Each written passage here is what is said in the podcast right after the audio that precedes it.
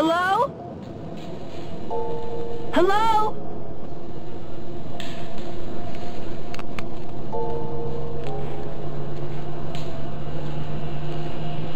It's all around us.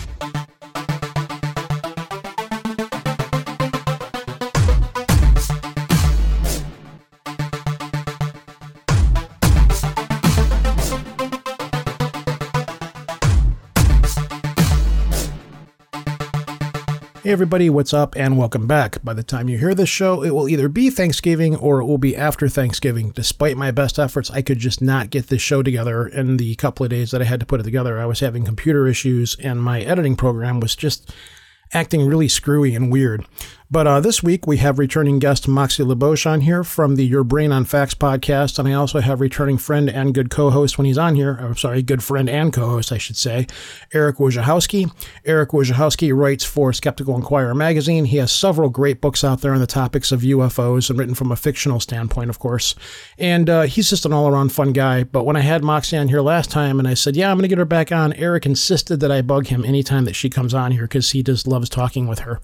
This episode, we go into a bunch of, uh, well, the history of Thanksgiving, um, actual facts and falsities. We go into some disasters having to do with various Thanksgiving Day parades and floats going awry and causing massive destruction. We go into uh, the topic of how the first conversation between American natives and um, Settlers was about beer. Um, a few other weird things. This is kind of an off the wall, quirky show that we put together, you know, because hey, it's Thanksgiving, and hopefully, I normally wouldn't say something like this. If all goes as planned, this will be a Thanksgiving that we will all look forward to forgetting because of all the craziness with the virus and the election, all that fun stuff.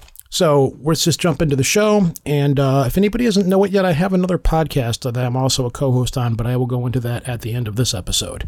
Here we go.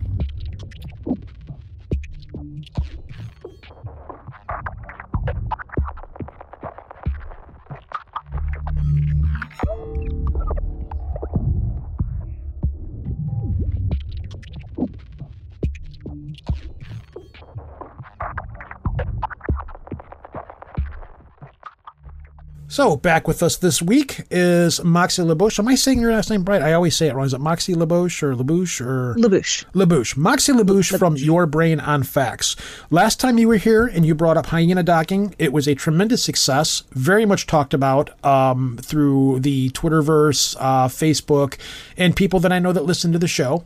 Um, and it was like, well, I did say I was going to have you back on at some point or another. The trick was, is do I want to have you on here for Christmas or Thanksgiving? Being that Thanksgiving is going to be weird this year, as well, Christmas will as well, I figured I would bug you to come back on here and talk about all things unusual, strange, and odd about Thanksgiving, because you seem to be a treasure trove I don't know, weird information, probably because of your podcast, Your Brain on Facts. So, welcome back, Moxie. I am excited to be here. And I, I, do want to say that for anyone who is not familiar with the episode that I was on last time, hyena docking, nowhere near the topic. I was actually on to talk about end of the world prophecies, and we somehow ended up on hyena pseudopenises. And that was what made it amazing because it was so out of the blue. Like it was just so so out of out of right field. It was like okay, well, we're here. Let let's roll with this. Let's let's take this and actually go somewhere with it and see where it goes. And it was a lot of fun. And at that point, myself and Eric were both like, we need to do this again. So here we are. Um, which means that we're probably going to end up on clown porn at the end of the night, knowing you. Coulrophilia is the formal term for it. What is it called? Oh my god, there's actually a term for it. That's extraordinary. Mm-hmm. Well, I mean, there's a phobia of it, so there must be a philia. Wow. Mm-hmm. I can't explain. I've learned something already. It's two minutes into it. Wow.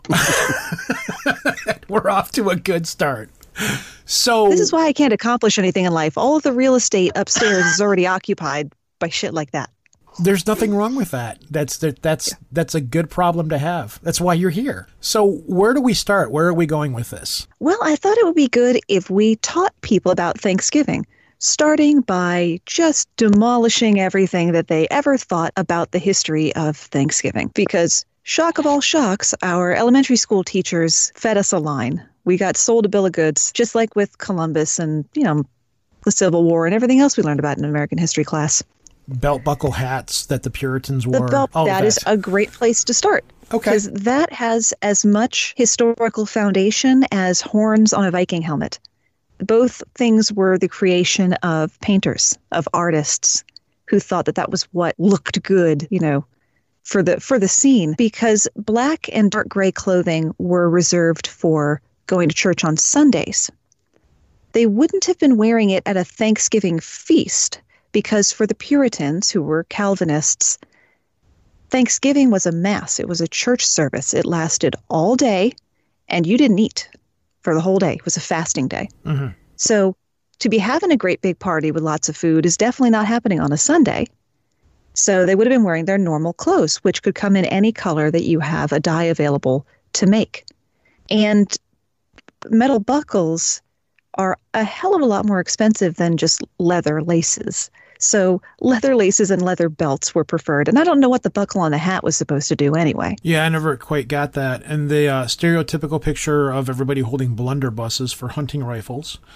Uh, the Indians all sitting around, or Native Americans, I should say, sitting around with everybody eating at the same time. That I know of from what I have read. I don't think turkey would have been the main dish that would have been served, from what I understand. First, we have to isolate which first Thanksgiving we're talking about.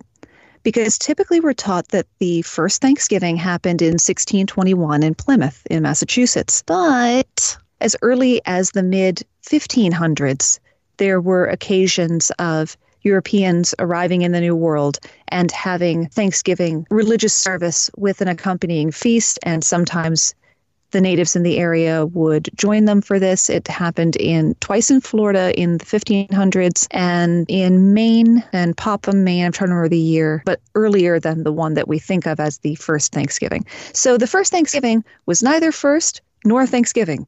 Discuss. I Okay. forgot why I went down. I forgot why I went down that road. But um, oh, probably about the, the Native Americans. I did learn something really uh, interesting in this research. Actually, I learned it on QI and then I started researching it further. When the Plymouth natives first made contact with the white colonizers, which just sounds so much more villainous than colonists, they were, let me swap my verbs, my nouns around there. When the, the white settlers first made contact with the natives of the Wampanoag tribe, they were approached by a man uh, who had been called Somerset. That wasn't his name, but that's what they called him. Who walked up to them and in English asked if they had any beer. That was their first contact uh, with the Wampanoag in 1620. They walked Because up and asked turned- him if he had any beer. He walked up and asked them in English if they had any beer. They did not, sadly.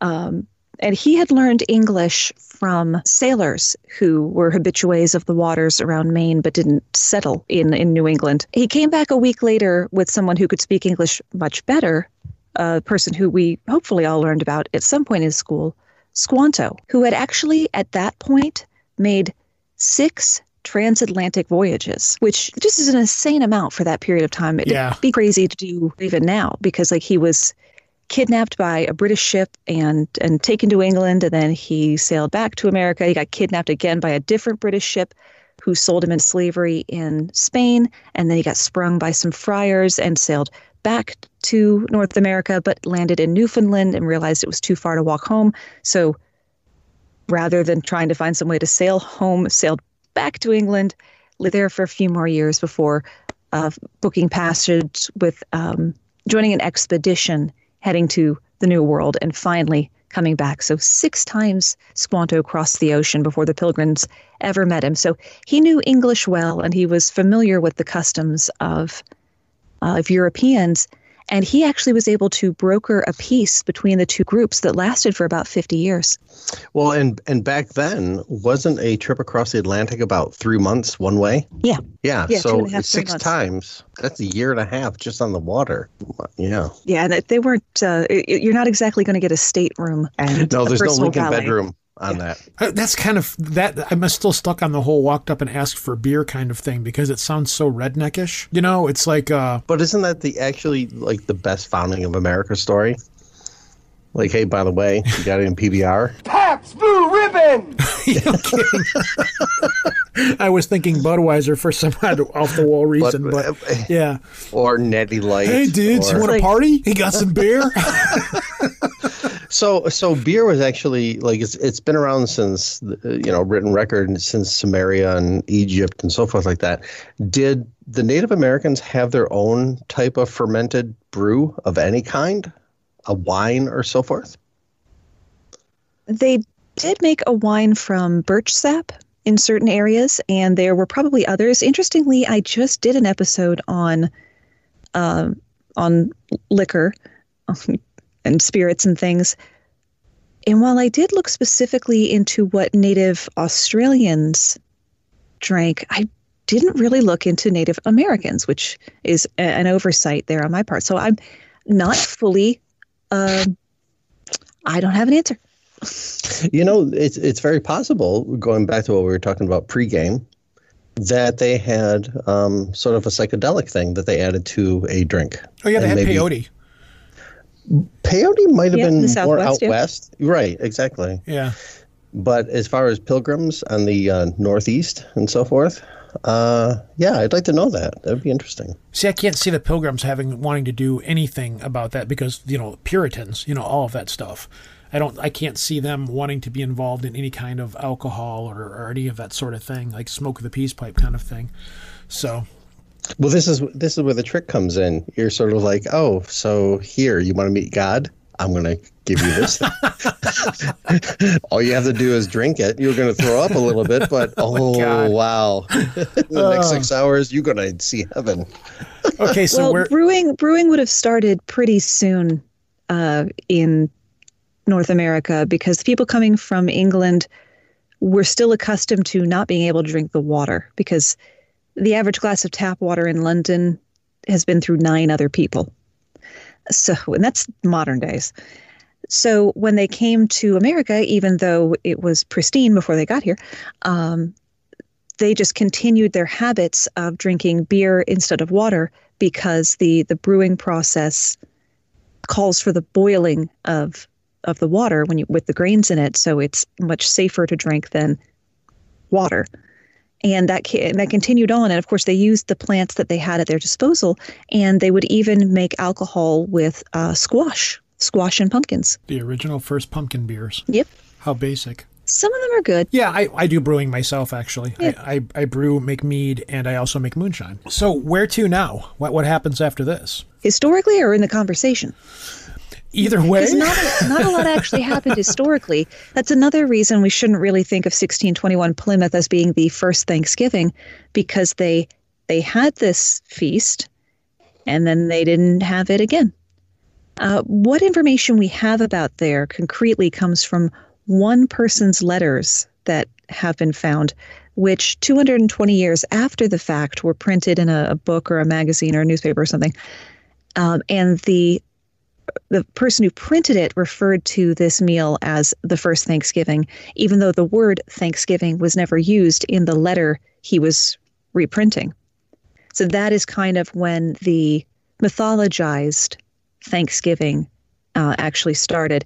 It was um, Sarah Josepha Hale, uh, a magazine editor, and the woman who wrote Mary Had a Little Lamb, who was the main force behind campaigning several U.S. presidents to try to get Thanksgiving as a set national holiday, whereas individual states and territories up until the 1860s had been able to just decide for themselves if they had a Thanksgiving Day or not. That's so. And It, well, then what brought it all about? Then what was this? What was the idea to just make this a holiday? Then, I mean, at what point did everybody just say, "Okay, it's going to be a holiday now, and we're going to create this big fictional thing about it"? You know, because at that point it was, you know, it was just these two people, these these two clans or, or nationalities or whatever getting together and having a big meal, and that was it. Because it probably wasn't thought of something that big at the time.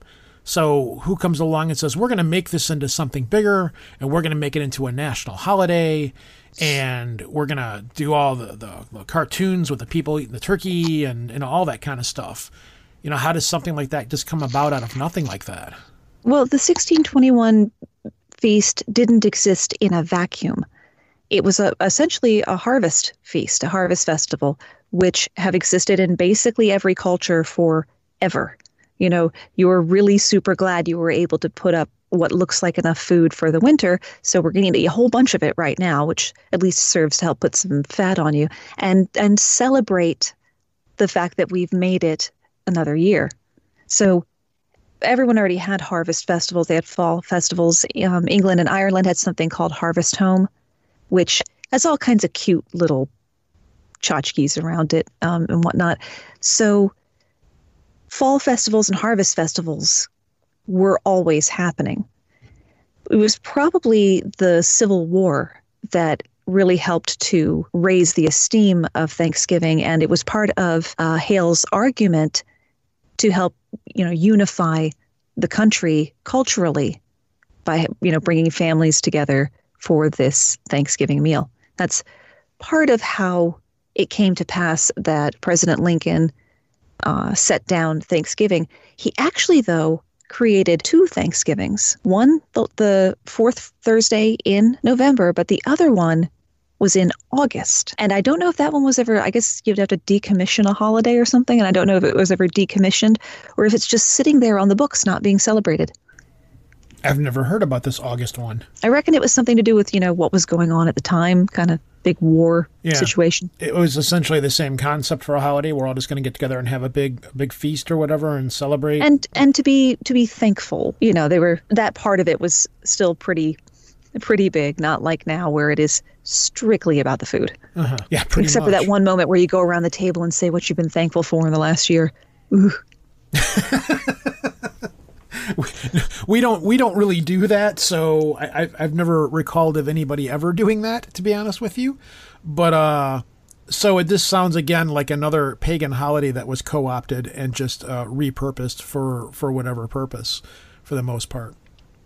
I don't know. I'd say if anything it's come back closer to its to its origin with our modern secular um, approach to it except for the fact that you know now because we have mass transit around the, across the country and around the globe we have a consistent food supply all year which you know we that is what we should be thankful for the fact that we could do you know turkey and 18 side dishes any week we chose to.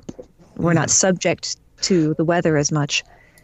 Though i, I gotta tell you though the covid has really fucked with grocery stores.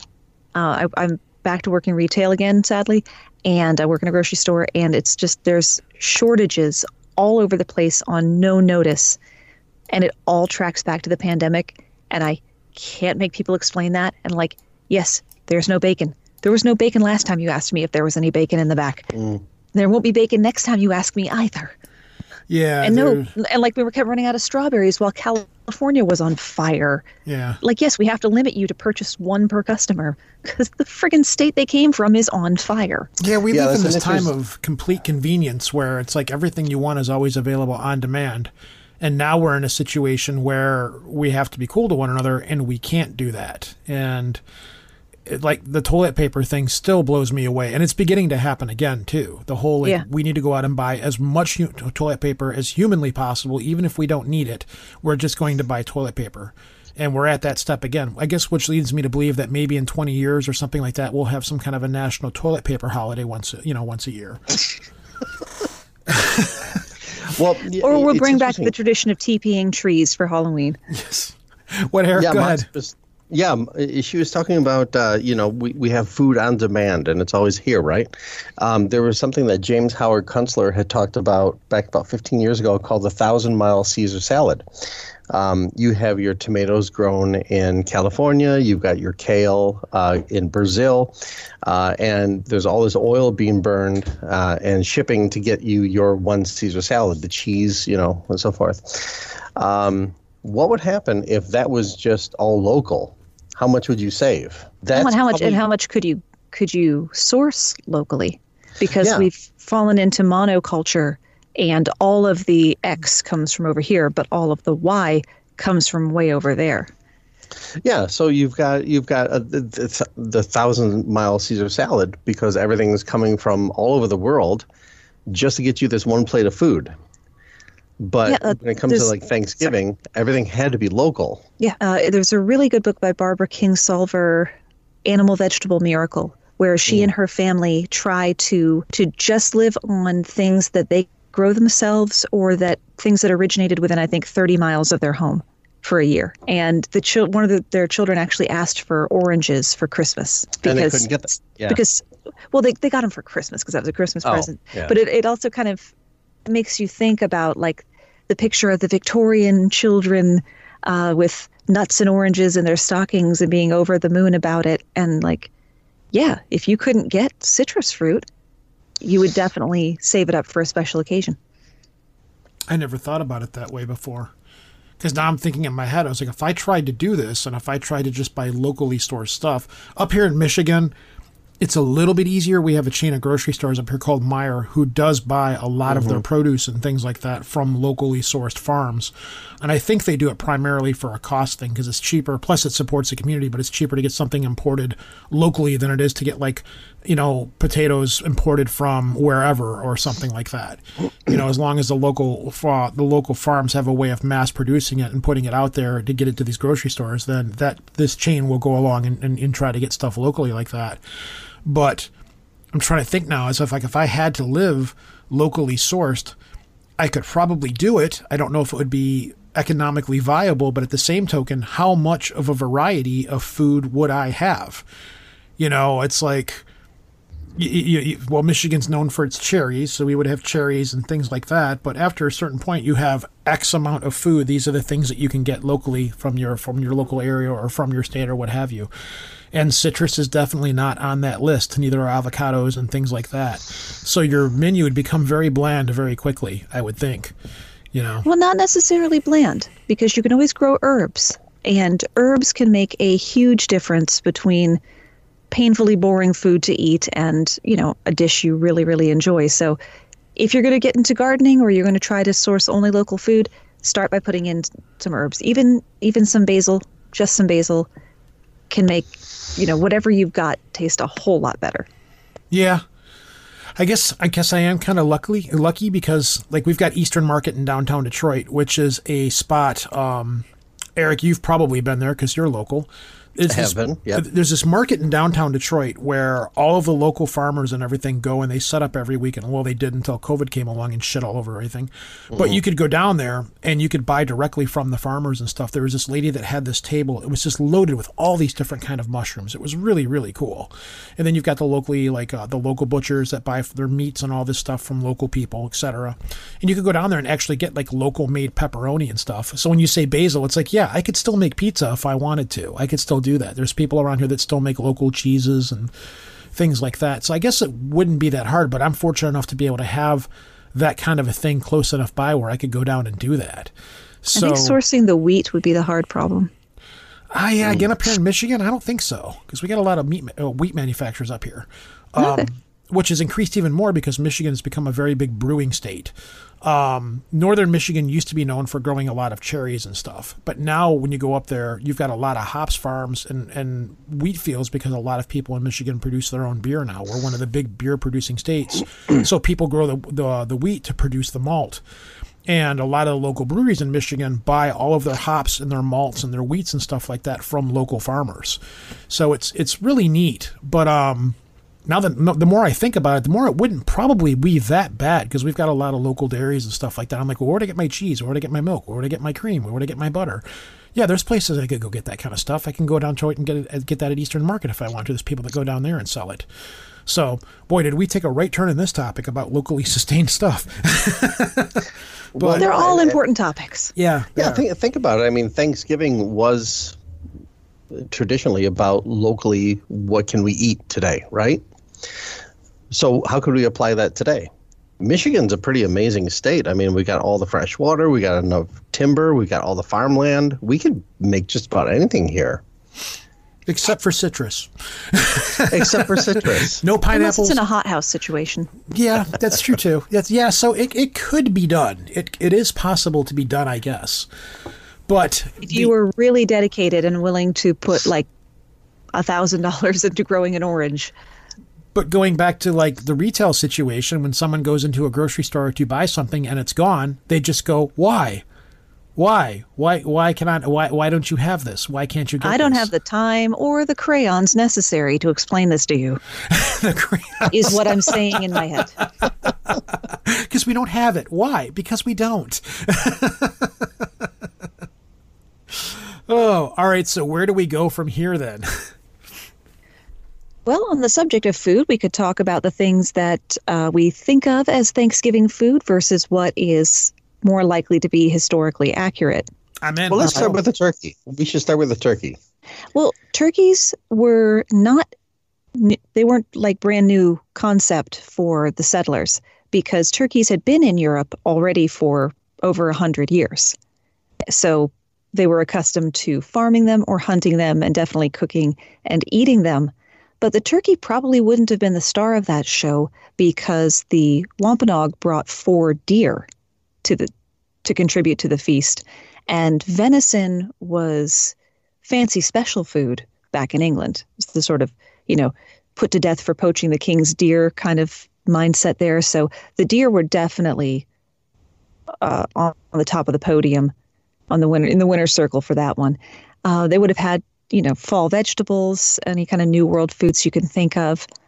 Pumpkin may have been involved, not in the form of a pie though, because pies require sugar, which is, was very very precious. Uh, also flour and butter, which were in short supply, and an oven, which the settlers had not built yet. But pumpkins can actually be used as cooking vessels you can cook soup by putting all the things in the hollowed out pumpkin and just nestling it down into uh, recently used coals or putting it next to the hearth. And it infuses the pumpkin flesh as well, so you can also eat the soup tureen. But pie would have been right off. Uh, cranberry sauce, again, no sugar, so forget about it. That wasn't happening. And people who like whole cranberry sauce, can you please stop shitting on the people who like the stuff in the can? Especially this year. Just let them have it. And it and you've got to confess, you love seeing it come out with those perfect ridges on the side. Yeah. You Nobody know, doesn't like that. I got to interrupt you for a second. One of the compliments that I got about having you on the show is you have this perfectly tonal NPR like voice, mm-hmm, and mm-hmm. and people really loved it when you would cuss and swear in that NPR voice and tone that you have. People, for whatever reason, just love it. So go ahead, continue. I just had to put that out there. Yes. It popped into my head. I'm the sort of person who will use the words indefatigably and motherfucker in the same sentence. and hey, if you guys want to just, you know, if anybody wants to hire me to just swear a blue streak in my NPR voice, I do voice work now. Go to moxielabouche.com. Place your order today. okay, continue. That would be a I'm fun so gig. I, would drop everything be. to work on that gig, actually. It would be, yes. That would be great. Yeah, I did. I did re- actually. I, I did receive that comment somewhere on Twitter or Facebook. I can't remember where it was because when I put the announcement out that you were coming back on the show, especially on Facebook, people were very happy about it. They, you are a much loved guest on this show by my people. Um, So yeah, back to the uh, conversation is about what foods they have. I had also read, like I was saying earlier somewhere, that lobsters back then were far plentiful. They would uh, they would end up on the shoreline a lot. That's not like uh, Piles of them, they say. yeah, it's not like now where it's like okay, you know, it, this th- you're paying a lot of money to get lobster. Like back then, they were very very plentiful. So lobster would have been they were considered a peasant food back then too.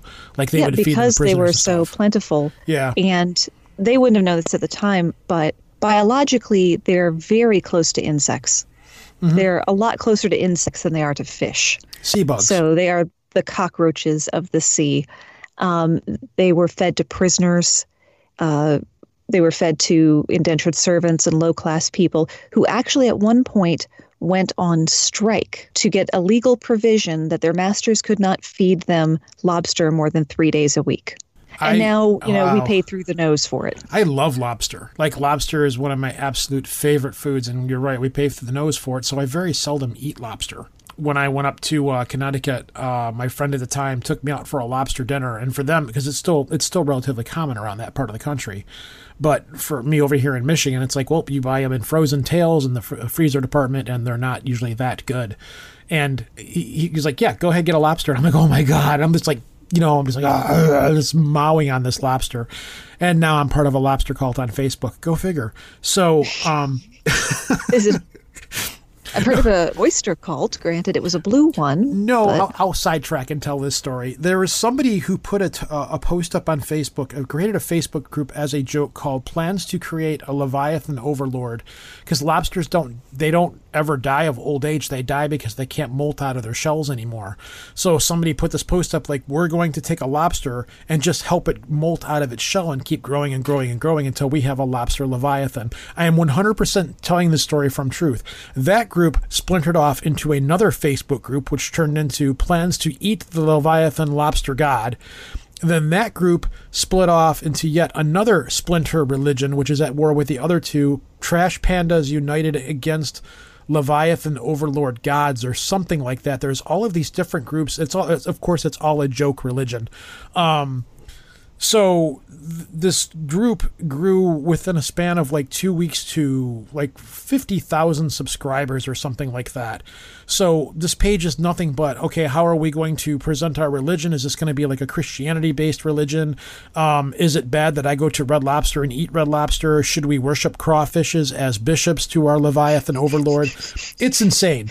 Yes, you, you should go. I, if you're on Facebook, I will send you the links to join these groups because I would join any and all of these. Yes. Yes, And I, I just the scientist in me just loves like is that could you do that? Could you just like Yeah. help a lobster molt and how how big could it get? You know. Yeah. So, like one of my Facebook profile pictures now was the insignia of the lobster, and um, we don't refer to the lobster as our lord. We refer to it as our our lob or lorb, L O R B, or something along those lines. Um, and there's all these pictures of like people wearing lobster costumes, and Zoidberg is of course all over the page, which I know you're a fan of Futurama. So Obviously, yes. yeah, Zoidberg is, is looked at as a saint in the religion. Um, so yeah, I just you know I'll just put that out there that I'm part of a lobster cult, but I'm also part of the other cults that are in in direct response to the lobster god. So you can never have too many saviors, I guess. This But, uh, puts the Pastafarian wedding I went to to shame. Yeah, yeah, I'm waiting for someone to get married under our Lord and Savior. That's that's another term that they use, our Lord and Savior. so They should crowdfund like a big group trip to Australia after COVID because there there are in Australia a couple of um there's at least two in the country giant metal or giant fiberglass lobsters. Oh yeah, there's people. There's a couple in the, in the United States too. There's there's many people that make the pilgrimage to Mecca or Lobster Mecca and have their pictures taken with the giant lorb.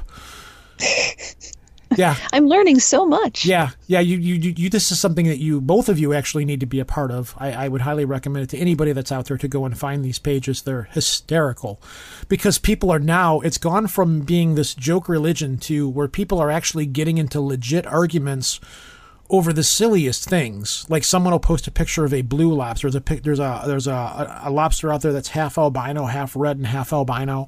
Um, and people want to like use these as, as certain saints or, or relics or totems or something like that. And people get into like legitimate, like real arguments over the stupidest stuff about this fake joke religion, and a lot of people just sit back and nod their head and laugh at it because they're like, yeah, this is part of it. This is this this makes it even funnier that people are really getting into real like drawn out fights about this stuff. Like like, should we base this religion on a Christianity one, or can't we start something on our own? Can we base this on Buddhism? Well, why does it got to be based on any of the other things? Why can't we just have this religion be this, this, and this, and not follow any other forms of tradition? Which in turn turns into a real like re- religious argument. Like people will argue even over fake religions. Real religion, yeah, that happens all the time. But people are now in here arguing over fake religions. Have you never been in a Star Wars message group? Yes, yes, I'm part of several. I'm, I'm, yeah, I'm, I'm they've of been that crowd. they've been arguing over fake religions for a while. Yeah, yeah. Now that It's I've basically totally it's basically just this. another fandom. yeah. But who's fan and of you- lobsters? Uh, well, you know what? The, the conversation I just had. So. Anyways, we should probably return to legends and lore of the first Thanksgivings. How about we do Macy's Thanksgiving Day Parade uh, accidents? Yeah, a nice Or a nice balance against the uh, the facts and maturity we've been working with up until now.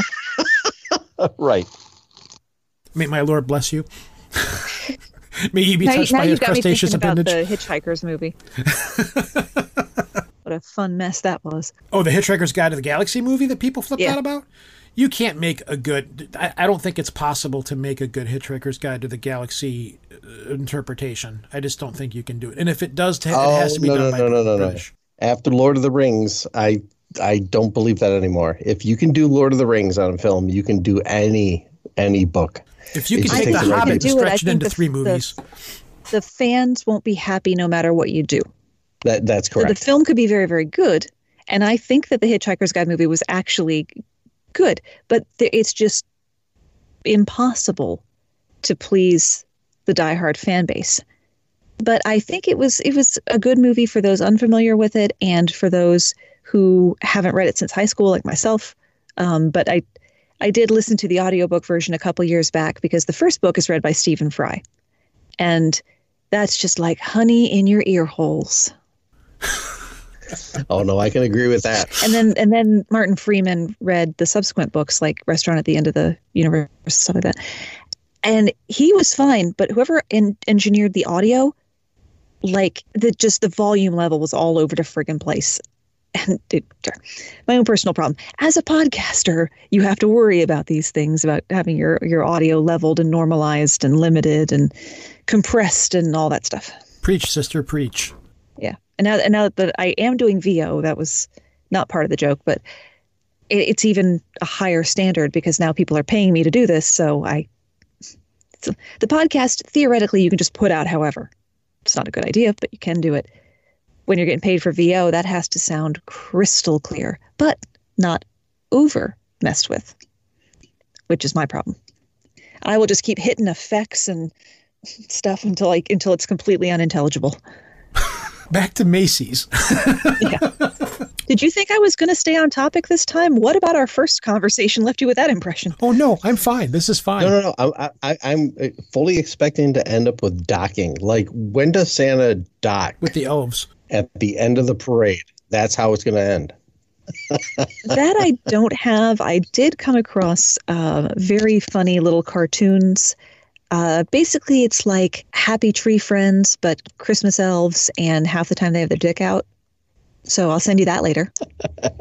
If it exists, there's porn for it. Yeah, Rule 34. So, the Macy's Thanksgiving Day Parade, which initially was just called the Macy's Parade and was basically just a giant advertisement for the store, and was technically the uh, the Macy's Christmas Parade. Since they were doing it on Thanksgiving, they just gave in to the fact that everyone called it the Thanksgiving Parade and rechristened it Thanksgiving Parade in the 1930s. Um, it's not always easy walking giant balloons down crowded city streets, particularly with the wind, which you would think, oh, all the tall buildings must block it. No, no. Tall buildings channel wind and can even cause it to get stronger. And it has been a major problem, and a number of people have been pretty badly hurt. Uh, one woman was even put into a coma in 1997, and this is thought of as probably the most serious incident that occurred of about a dozen or so. Um, 1997 was also, I want to mention, the year that the Barney balloon got out of hand.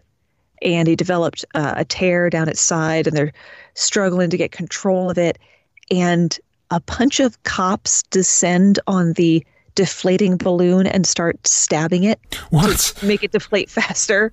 So, like, the kids watching Barney with his side gashed open, crumbling wasn't enough, but now the cops are just stabbing the shit out of Barney. Is So there that a was YouTube this- video this of this?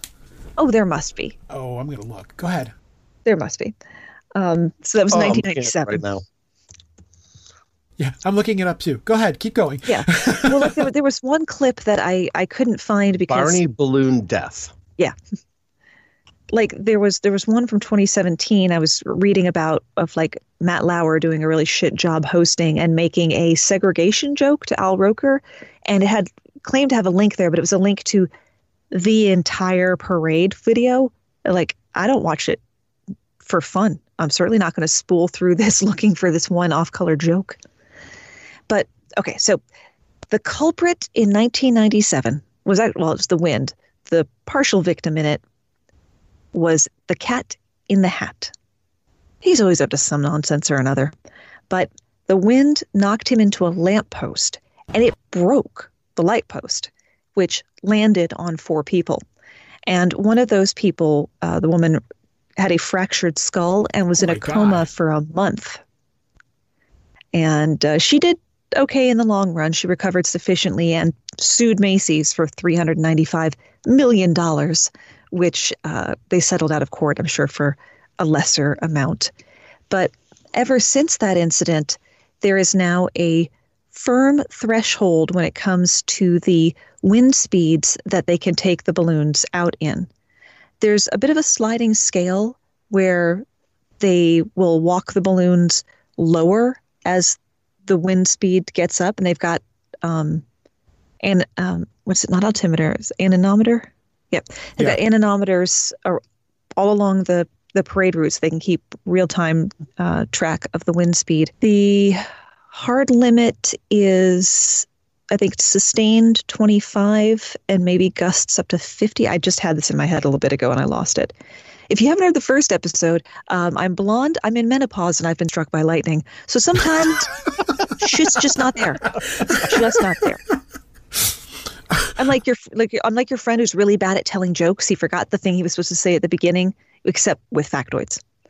But uh, yes, they have a hard limit on the wind speed that day that you can still do the balloons, and the wind speed this particular Thanksgiving Day in 1997 were gusts up to 60 miles an hour. So And this was in 97. that was in 1997. Yeah, I'm looking at the uh, the Barney balloon right now. am Barney too. balloon death This is, is insane. uh, these people are like not. I, I have. I have. extraordinary. Yeah, these people are laying on the ground because the Barney balloon is so powerfully like just lifting off. They can't control it.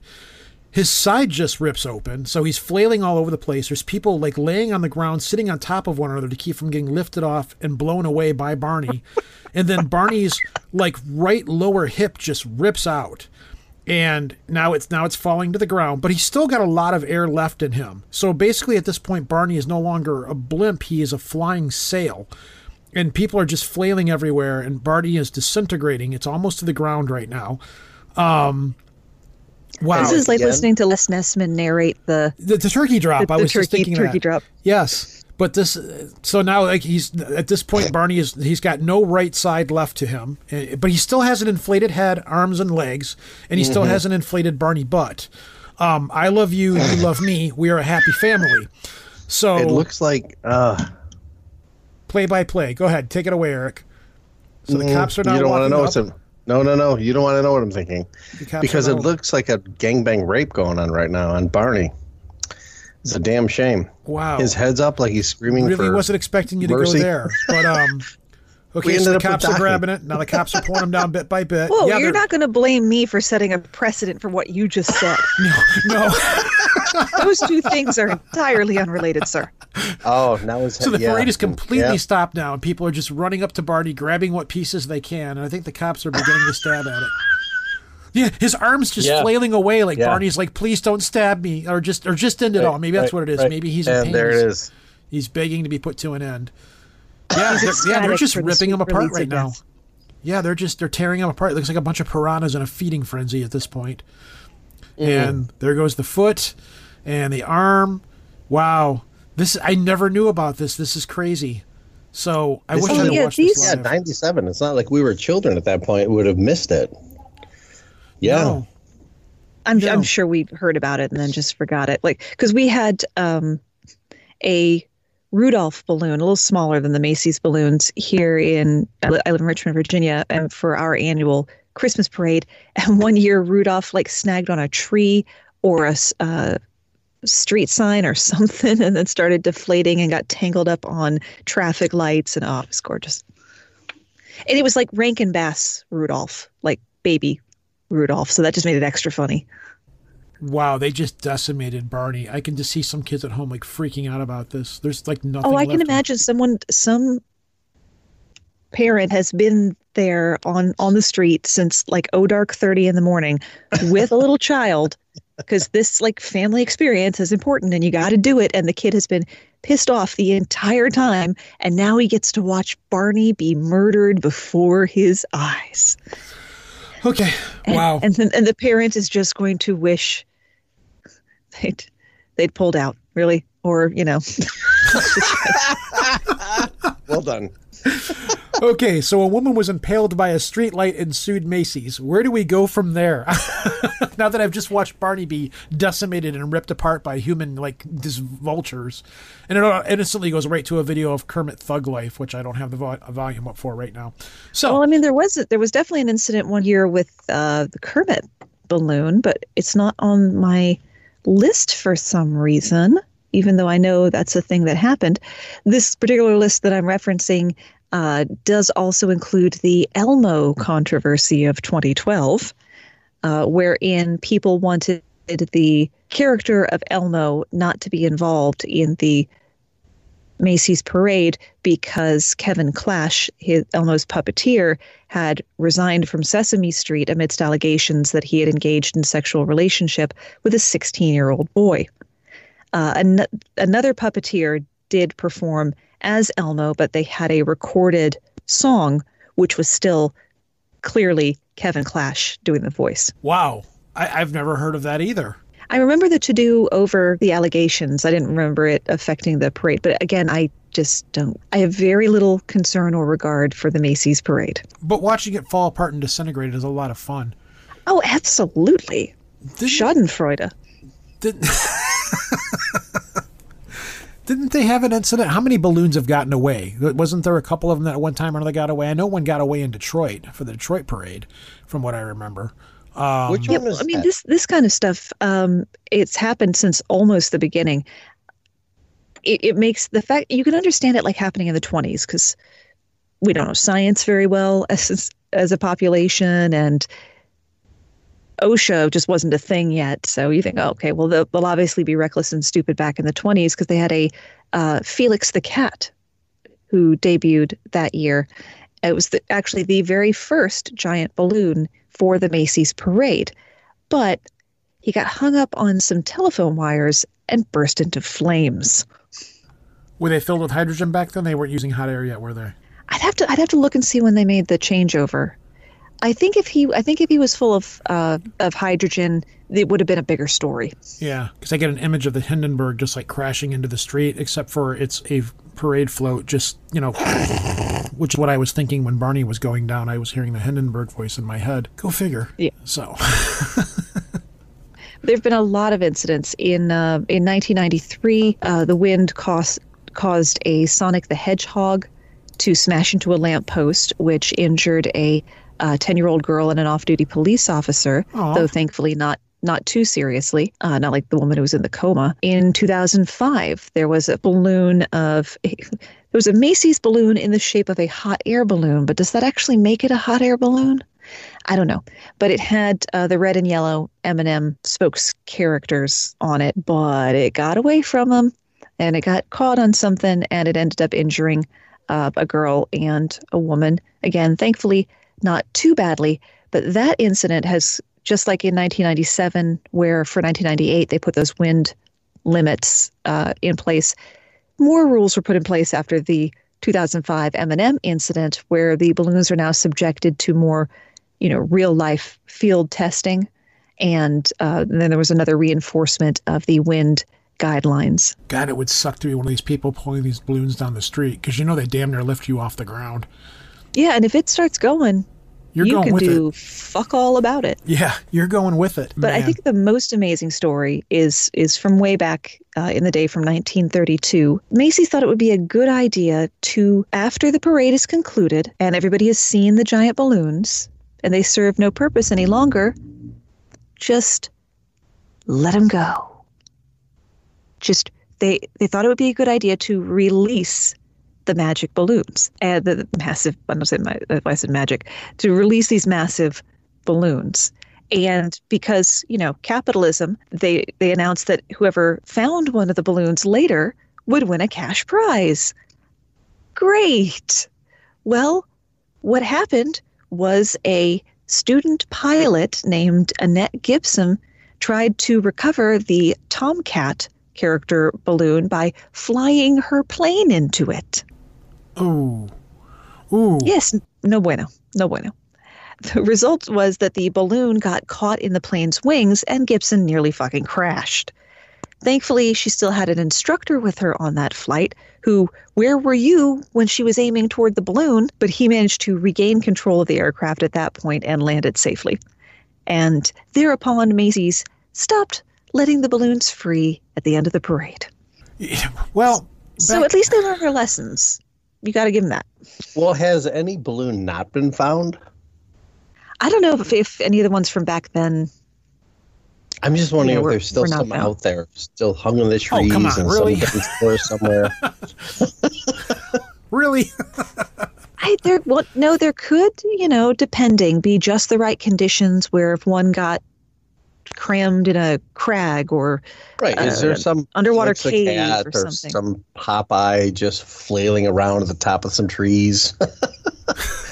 see I think they would have been made of more natural materials so they probably would be more degraded than the balloons we're using now but I am pulling that directly out of my ass so don't quote me on that I'm not I'm not exactly like a materials science scientist or anything you know just speculating We're coming up on the hour mark, unless you've got a couple of more stories or anything that you'd like to tell. I think a woman deliberately flying her plane into a Macy's balloon is a pretty good one. But I do want to recommend your gentle listener uh, also look into the United Way balloon incident. Uh, this happened in Ohio, and I always. If I if it's Cleveland, I always say Cincinnati. If it's Cincinnati, I always say Cleveland. This has been a long time problem for me. Um, but as a big, the United Way is a large charity uh, with many is smaller 1980. charities under its umbrella. And they thought it would be a really great big public event and fundraiser to do the largest balloon release ever. You know, set the world record for it. Oh, This is back yeah. in the mid mid remember eighties. Yeah. Yeah. back when we we thought that that was okay yeah. Where we didn't know we were killing because I think everybody um, I'm 41 just go ahead and say it uh, and folks around my age should remember like at one point in school having an assignment of like writing something and attaching it to a balloon and letting it go and seeing if you ever hear back from anyone. Well thankfully we don't do that en masse anymore. But yeah so the united way of cleveland thought it would be a really keen idea to release one and a half million balloons. This was not a good idea at all and actually resulted in two deaths. But I'll let your listener research that one all on their own. Yeah, that was crazy. I remember. yeah, I'm looking at it right now. There's a whole Wikipedia article on it. Yeah. Oh, there are many. And there's a really funny um, weird history uh, kind of YouTube channel I've started watching. I think you'd pronounce it you'd Quixer or Qxer. It's Q X I R. And if you hear a Dublin accent and see crudely drawn cartoons, you'll know you found the right right guy. And he did a video about what's called Balloon Fest 86. That's uh, his channel's real good, especially if you like listening to Irish accents. That was a crazy incident, man, because it did a lot of bad stuff. Very bad stuff. It prevented the Coast Guard from affecting a rescue out on the lake, and that's how two people died because of just fucking balloons, fucking everywhere. Yeah, go look this up because it's wild. It's, Yeah. it's like it's this Balloon massive Fest net full of balloons. Yeah. So uh, you have a book out and you have a podcast. Go ahead and promote what you want to promote now if you want to. Well, both of them are titled Your Brain on Facts if you choose to get the book for someone for Christmas, and it does make a lovely gift. And it's a great bathroom reader, by the way.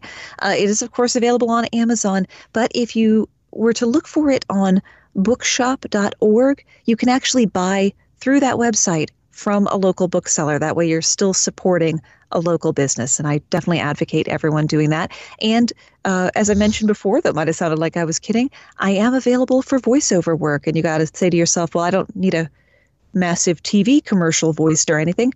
It could be a social media post, it could be the phone system for your office. Could be just you want me to leave weird facts on somebody's voicemail. Get me at moxie at yourbrainonfacts.com.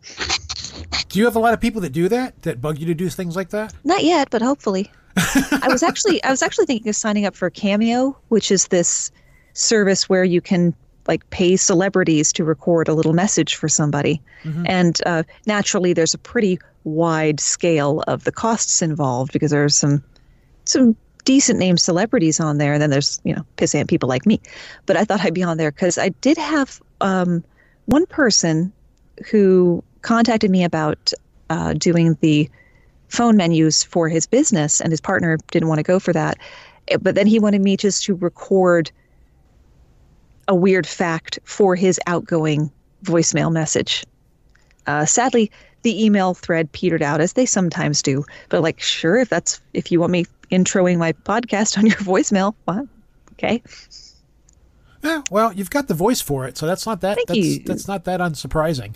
Thank you for coming on here and bringing us weird facts and strange information as you always do, derailing the show in many interesting and unusual ways. It's always a pleasure talking to you. Do go out and listen to the podcast Your Brain on Facts. I myself am hooked on it. I listen to it all the time. The Halloween episode was a lot of fun. Really enjoyed it.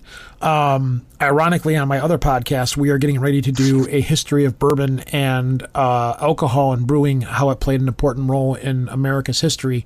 So, your episode that you did on spirits is kind of like, wow, this is very strange that it falls in the same line as we're getting ready to do this ourselves.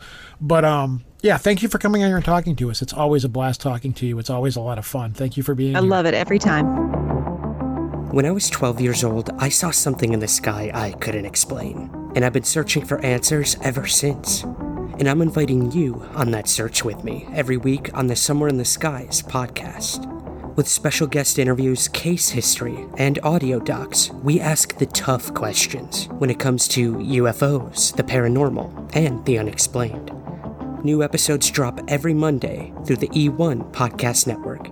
Available wherever you get your podcasts and at somewhereintheskies.com. And that concludes this year's Thanksgiving special. Special guest Moxie LaBouche and my friend Eric Wojciechowski. Do check out her show, Your Brain on Facts. It is a fun, quirky, neat little show. Um, if you're into just strange you know, informational stuff, she's where you want to go. I love her show. I listen to it as much as I possibly can. I find myself listening to it at work or when I'm playing video games. And my boy Eric, he has several books out there, Chasing Disclosure and Chasing Magic, which are two great fictional. I'm not just saying that he's my friend; they really are good books. Two fictional stories of uh, dealing with um, people who had UFO experiences and chasing, you know, trying to find the truth or what have you. Both books are available on Amazon for about $3.99. They're not very expensive. You can get them on the Kindle. Do do check them out. Um, he's a great guy. He's a really good writer. I really enjoy having him around. So, having said that, I do have another podcast, as I mentioned earlier. I don't know if you guys have heard me talk about this before or not. It's called Old Nerds Drinking. It is not my show, it is my friend John's show, and he produces it, records it, engineers it. He does all the knob turning and stuff behind the scenes. I more or less just show up to try to derail the show. It covers um, all things drinking, alcohol, nerd related, Star Trek, Star Wars, comic books, um, you know, Firefly, uh, Battlestar Galactica, role playing games, video games, anything that is nerdy out there. That has to do with sitting around and drinking. The whole concept for the show came up over the last summer when quarantine was going on and everything was shut down with COVID. It was like, well, let's just meet up in my backyard and we'll have a fire once a week and just sit around and, you know, bullshit for the most part and keep our distance from one another. And we're all hermits. We really don't go anywhere or do anything for the most part. I go out and ride my motorcycle in the summertime and go out into the countryside. That's about really all I do. So, and my other buddies, that's pretty much the same thing. They're all nerds. We all just sit around the house playing video games or doing whatever the heck it is we do. So um, we would sit around the fire and we would all get buzzed and we would have these great conversations. And it turned into we need to start recording this stuff. And that's how Old Nerds Drinking was born. We have a Facebook page. It was the former page for my defunct podcast of a similar nature called The Ether. We just switched it over to Old, Old Nerds Drinking and now it's turned into a meme fest. It's a lot of fun. It's a very active page. I'm very proud of how far it's come along. Any place you found this podcast, you can find Old Nerds Drinking. We're getting ready to drop episode number four, which is a history of how alcohol helped shape the formation of America. A little bit on bourbon, all of those kinds of things. And uh, we'll probably have some geekery in there as well.